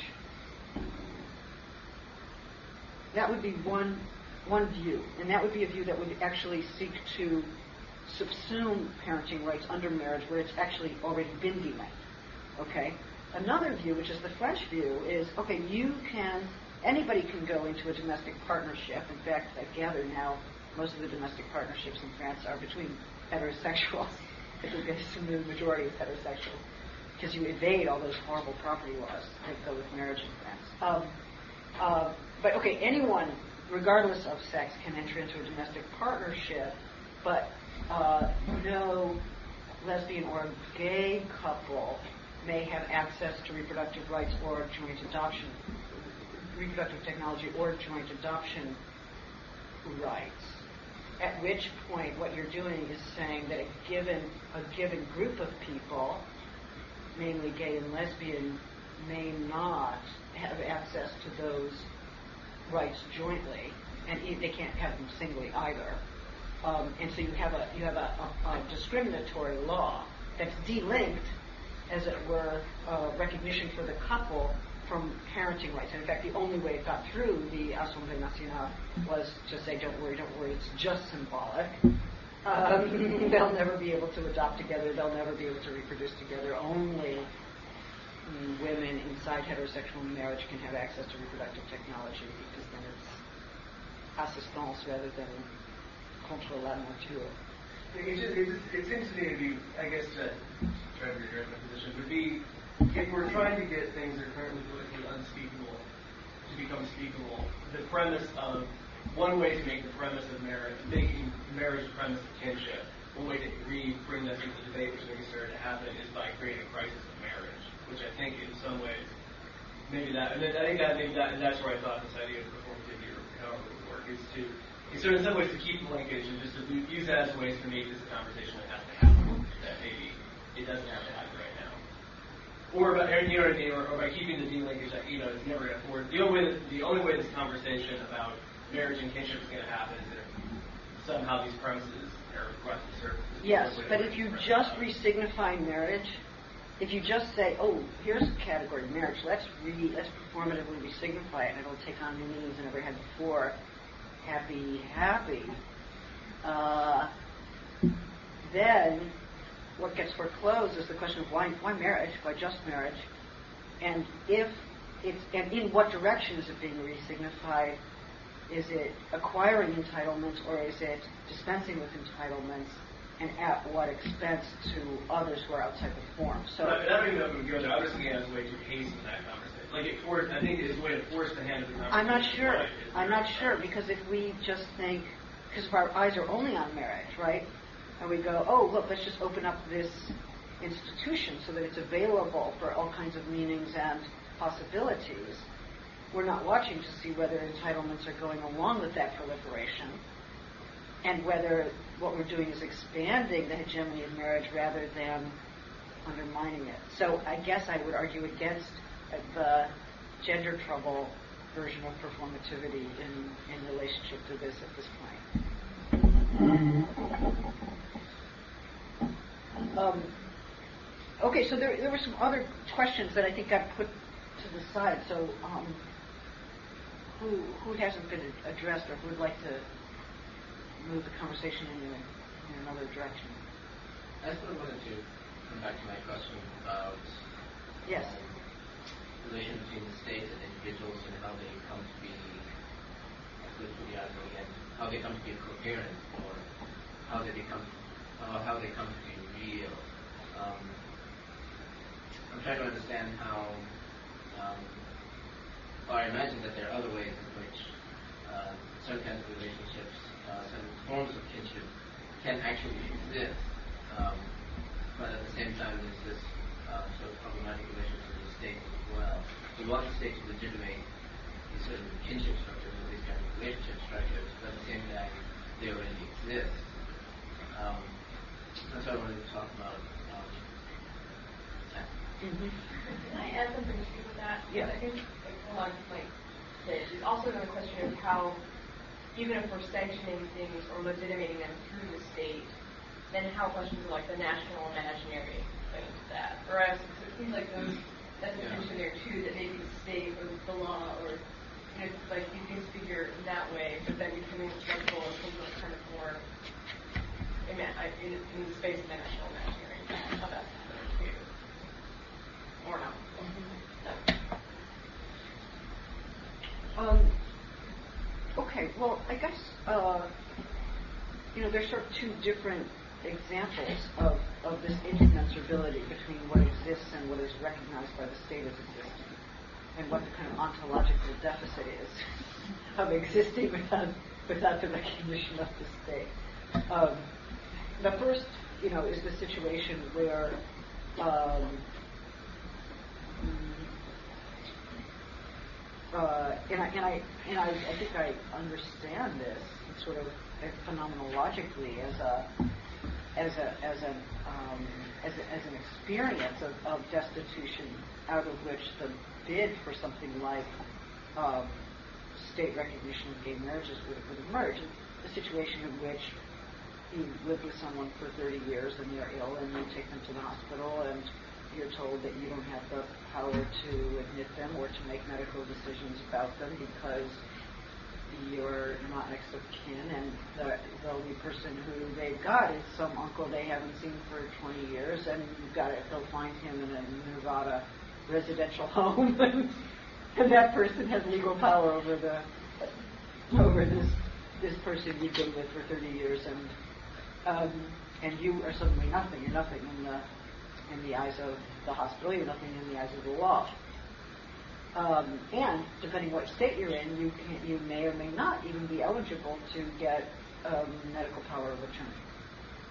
Um, that's that's an impossible situation. And if, if, by the way, the gay marriage bid came out of the AIDS crisis in a different way, not just compensating for the negative image of you know so-called promiscuity. It also came out when people realized that they did not have uh, the legal means they needed to be able to care for uh, those who were most closely intimately with, intimate with them. Um, so those those kin ties and those relational ties weren't weren't recognized by law or, or medical or medical um, authorities. Um, so uh, so then that, that, that, that kind of the question is, you know, what is the status of that relationship? What's the status of your love? And even when you can't receive the body after it dies in the hospital, what's the status of your grief or your standing in relationship to that person? Um, it seems to me um, that there's a deep, what, you know, I would, I would kind of call following, you know, Sartre, a kind of derealization of love and loss. Um, and it's a derealization that happens by virtue of there being no available institutional recognition um, for the status of that relationship or the status of that loss. Um, and I and I do think uh, that one can talk then about living in a kind of ontologically suspended mode. You know, to cite Agamben, one could talk about uh, living a kind of shadow life, which is the way that Hannah Arendt, you know, describes the kind of private sphere that's that's shrouded from enshrouded in in, in secrecy or in or in shame or in non-recognizability. I think there are uh, a variety of ways of talking about what it is to live um, to live love and loss in in a domain when where it is not recognizable as true love or as true loss. Um, yeah. I think I see a tension between uh, that scenario that you're describing and you also your call also to maintain um, this radical sexual politics as well, um, because it seems to yes.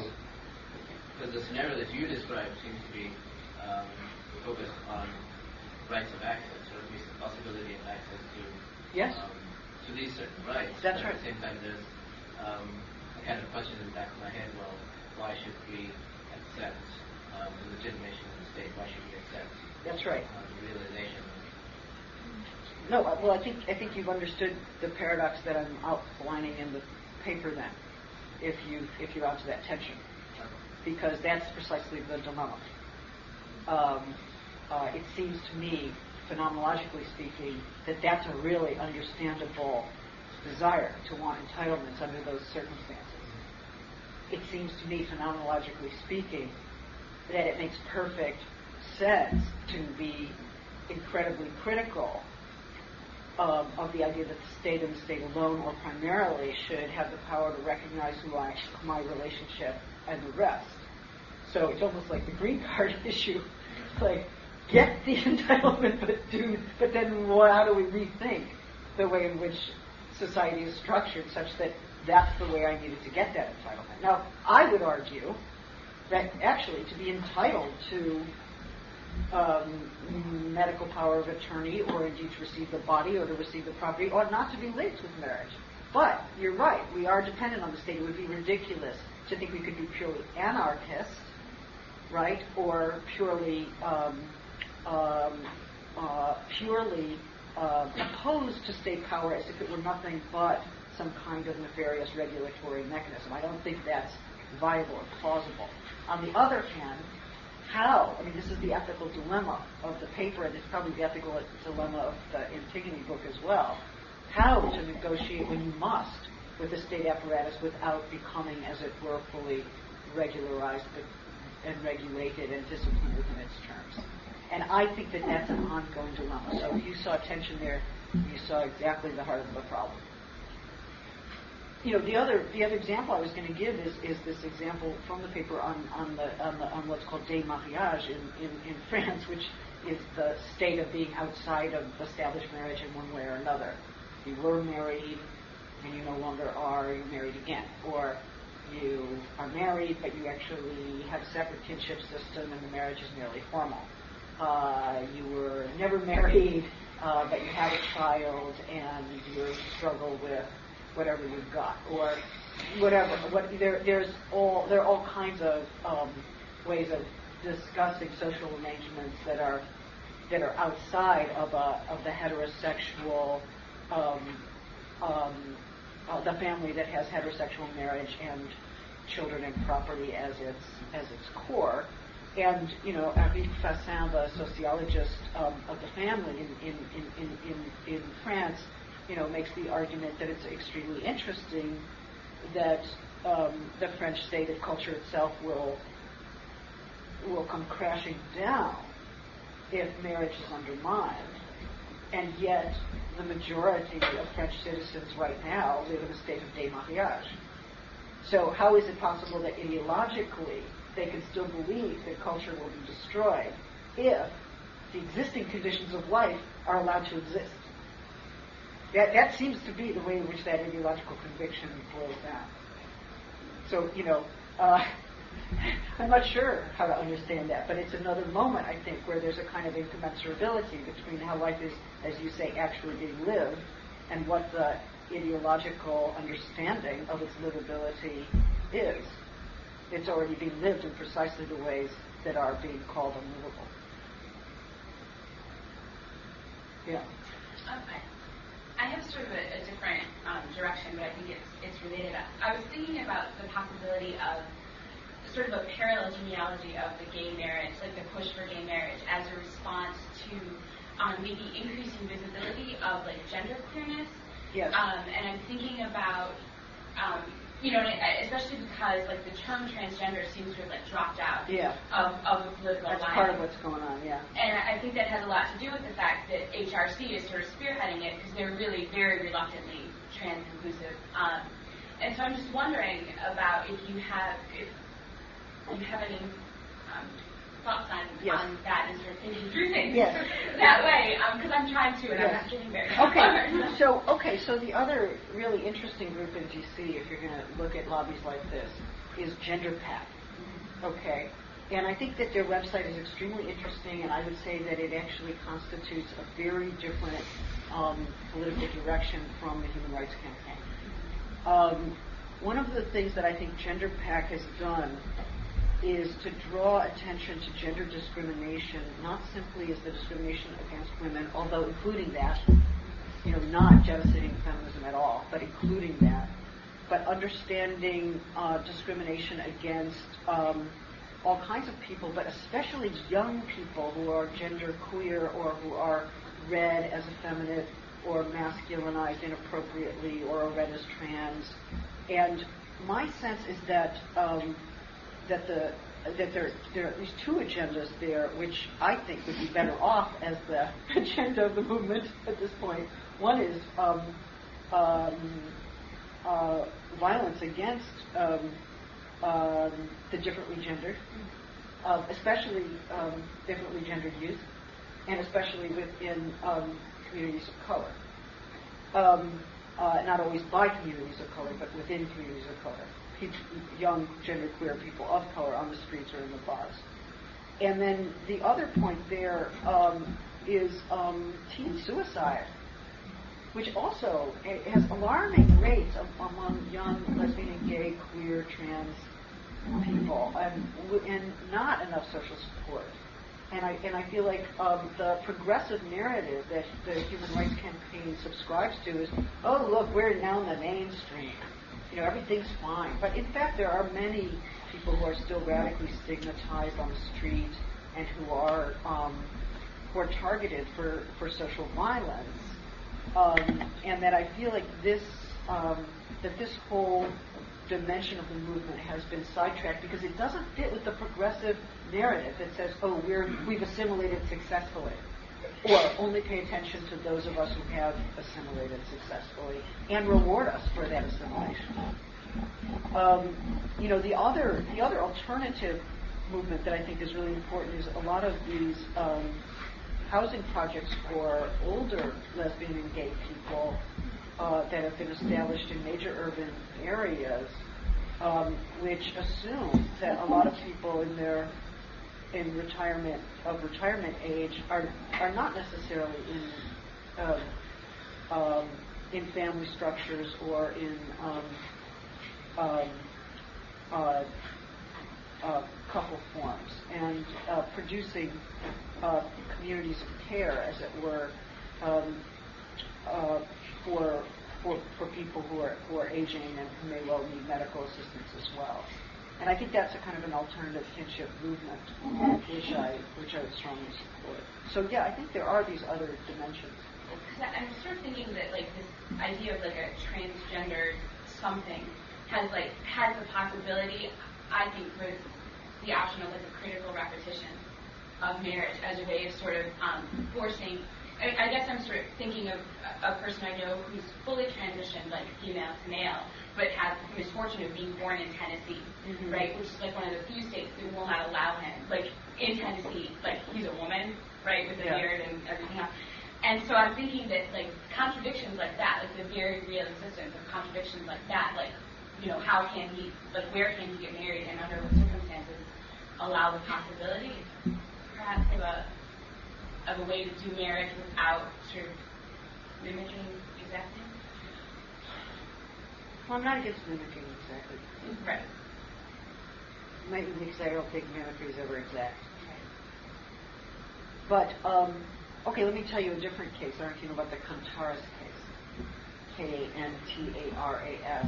But this was a case in which um, a female to male transsexual had married a woman and um, had a child. The, the woman had a child, I gather, with the, the trans man's brother's sperm. And uh, and what happened there is is that the the man, the trans man, we'll call him that, um, brought up these children. They were ages 13, 15. The relationship fell apart. Uh, it went into a custody dispute, and the woman said, "Look, the marriage is um, invalid because uh, this man is not really a man." And the judge, no one expected the judge in Florida to have any sympathy for this particular um, trans man, but in fact, it was an 800-page um, decision. It was a huge, it's a huge decision, um, uh, which which includes the full transcript of it, and uh, and the judge said, no, this this is um, the father, because because fathers are social. It's a social category, fatherhood, and it doesn't actually matter what the biological history of this individual is. Um, he has acted as the father. He has acted well as the father. Uh, and in the eyes of the court, this is the father. Okay, so this is pretty outrageous. Uh, and it stands still. It, it stands. Now, now, that would be an example, I think, where what happened to fatherhood. It seemed to, it got re, it got reestablished as something that is, is, not, is not necessarily based in a biological tie. And we can find lots of other cases, especially in reproductive technology, where it goes in the opposite direction, where the biological tie trumps. But um, uh, but in that case, it did not. So at least we have now a kind of schism in the discourse on fatherhood, um, and and it also has implications for gender. You know, um, if the court accepts that this is um, that this is the established gender, and that for the for the purposes of this court, is it in the best interest of the child? Has this person been doing the job? It's a question of practices, actions, fulfilling the role, and all of that was fulfilled. So the court wasn't about to get into any kind of metaphysical debate about whether fa- fatherhood. Well, I guess it did. It did in the sense that it, it understood fatherhood as a social category. Be example. Yes. But nevertheless, even though this case says that fatherhood is a social category, it's not saying sex is a social category because the sex is considered something essential that cannot be changed with or without surgery. So, I mean, the, the, the violence that comes against a person when we have somebody who physically and possibly genitally is replicating somebody of a male biological sex that has identification that marks him as female and thus would not be able to get a marriage license or to travel under a passport or um, anything along those sort of lines seems highly problematic. And like, what are we supposed to do with that as, as a state who will not, who will, who will say that we can have access to these sort of gender or biological altering um, what am, I, what am I trying to say? Technologies, but we, cannot sort of but your sex is not actually able to to change underneath this state. Well, are you saying that that's true in the state of Florida? I'm saying that I, I have no idea where that, that is true yeah. or not. I think there are plenty of places where you can you can petition for sex reassignment legally. Right, but your identification. What do you mean? You mean your, in terms of your passport and your birth certificate and the rest? Right. No, you can actually change all your legal documentation. Really? Yes. Hmm. And there's nothing in the Kantaras case that says that biological sex, you know, cannot be changed as such. Mm-hmm. And there are interventions at the at the at the biological level through hormones that would actually dispute that. Mm-hmm. So, um, you know, there are several places where you can actually successfully petition for a legal sex reassignment and, and have your documents reflect that. And if you're in a heterosexual marriage in many cases and you have your sex reassigned, that marriage still stands as legal. Yeah, in some places. in some places and in some places not. Right. That these are in dispute right now. They're just they're in dispute. Yeah. But if you isn't this couldn't this issue potentially come down to like biological sex and being like, no, I'm really a man, and you know, this, this sort. I mean, how do they? How will they control when people start to realize that they can apply for sexual reassignment and then get married or then get the benefits? Or has that happened yet? Yeah. So you're coming to my talk later? Yeah. You don't have to. No, I am. Because um, one of the things I'm talking about is the um, the process you have to go through for sex reassignment. Oh, great. And and you have to comply with the diagnostic um, manual, you know, the, the DSM manual's um, uh, um, requirements for gender identity dysphoria. So you, you have to qualify as having a disorder. And if you can qualify and get a lot of papers together that that that claim that you are really and truly what you claim to be, you can you can affect Do you that. have to have sex change? No, no, you can have legal sex reassignment without going through a transsexual operation or without any hormonal. Um, you know, the legal assignment is quite different. The gender presentation, gender presentation is quite different, and you can be transgender. That is to say, uh, not necessarily undergoing an operation or any um, or any uh, uh, hormonal ingestion, um, and still and still have, have a have a legal reassignment. Yeah, it's a complex terrain. I guess there were um, a couple of things we didn't talk about. Kate said something about the celebration of difference or instability. I don't. I didn't mean to say uh, that. I don't think instability is to be celebrated. Well, and celebration might have been the wrong yeah. uh, word for me to use. But yeah. Chris and I were actually discussing this before we came over here today. The fact that there's a portion um, of one of your articles where you, what was it saying? Uh, that um, that you, okay.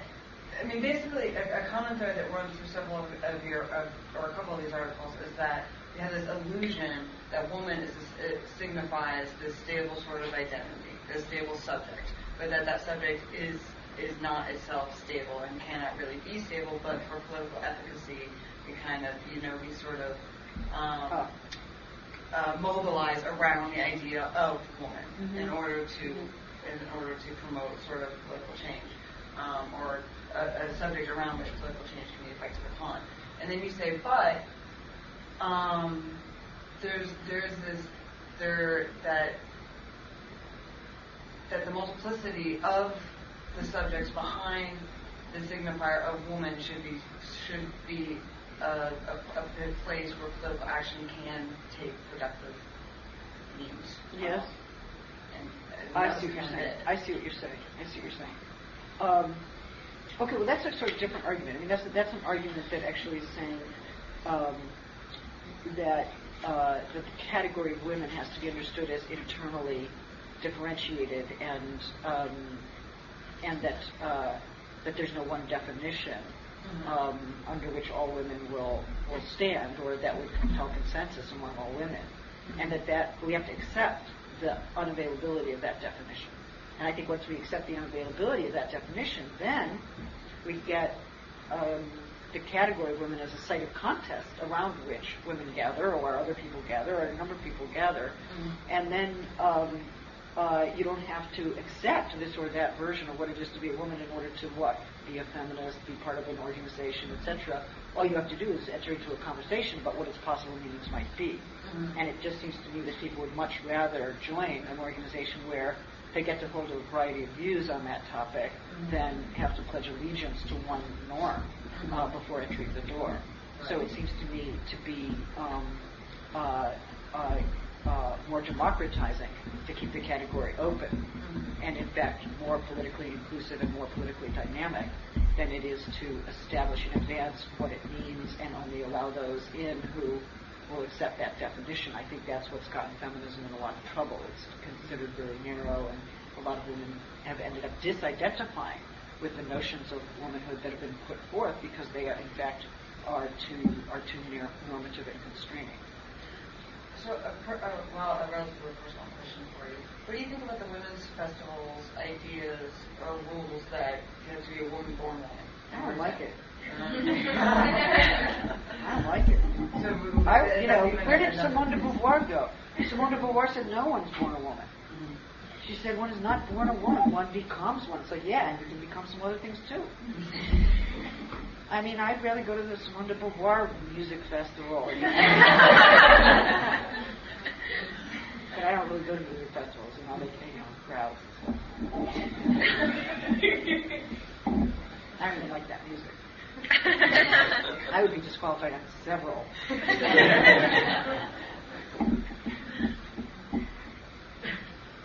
um, do we let the faculty say something at the very end, or, or should we just, you know?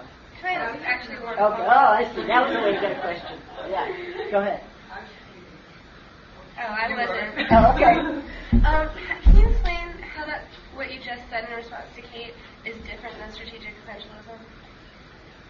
Well, strategic essentialism, which Gayatri Spivak no longer holds to, okay, it's real important to understand that. It was her, it was her view, which she no longer holds to. But what strategic essentialism claimed was that we should stabilize the category in certain ways for political reasons. Okay, so let's just say women are X so that we can move ahead. And let's not worry whether it's true. And I'm saying let's not say women are X. Let's say women is an open category that's in the process of being rearticulated, and let's have that rearticulation be part of a democratizing movement. So it's anti-essentialist democratizing. In my, you know, my view. Did you really perhaps have something to say? Really? I feel like I didn't get to everything. Final remarks from anybody? Third state, do you guys want to speak? Well, I'd be interested to hear, I think it somebody here who said something about what do we do now with the whole marriage thing, because I feel like in some ways we're sort of pushed, you know, to accept the political movement, and because being alternative is to say, well, you know, gays are equal under the law. Yeah. Um, and at the same time, I agree with you that rights should be uncoupled from institution of marriage. So for those of us who want to be political, and I know that you're going to tell me that this is much more complex than this, but um, what do we do when, you know, our senators are voting on anti-marriage bills and, and there's an amendment possibly coming before the U.S. Congress? Right. Well, uh, okay, there's no question. I mean, it's very simple in this sense. I mean, you know, do I get on the internet and, and am I told, you know, where all those polls are that's area for or against an amendment, you know, mandating marriage as a heterosexual institution? And I write and I say, I'm, a, I'm against this amendment. Right? I, I write, you know, I write my letter and I say I'm against this amendment. This is a homophobic amendment. It's terrible.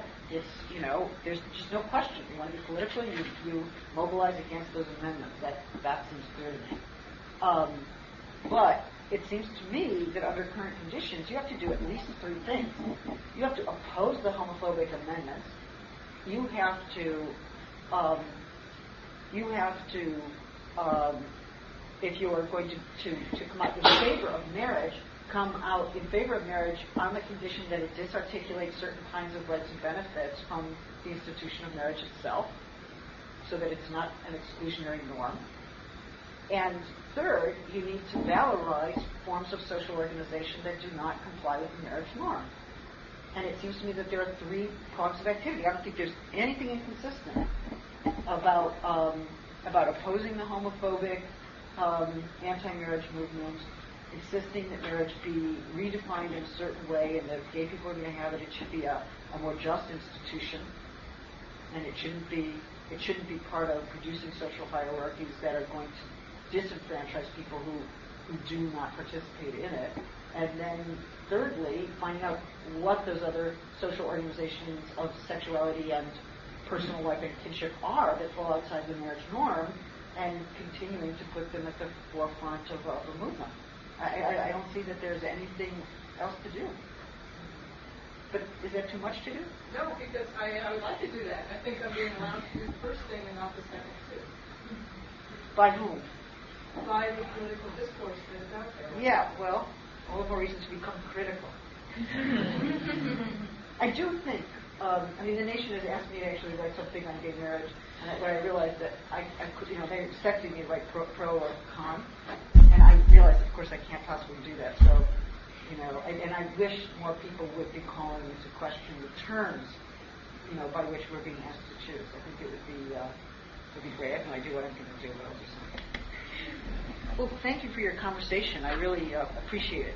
Um, a lot of good, interesting questions, and I'm sorry if I didn't get to all of them, but I gather I'll be here for the rest of the day, so you might be able to waylay me and, and get some further, further remarks.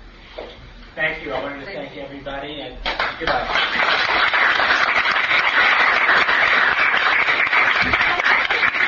Chime here.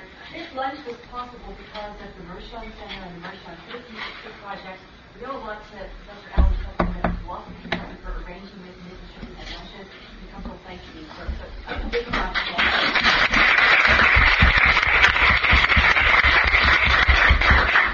as I said, if you'll just dump it over there you head out. It is raining. I hope you're.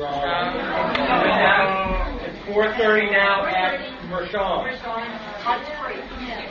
The other.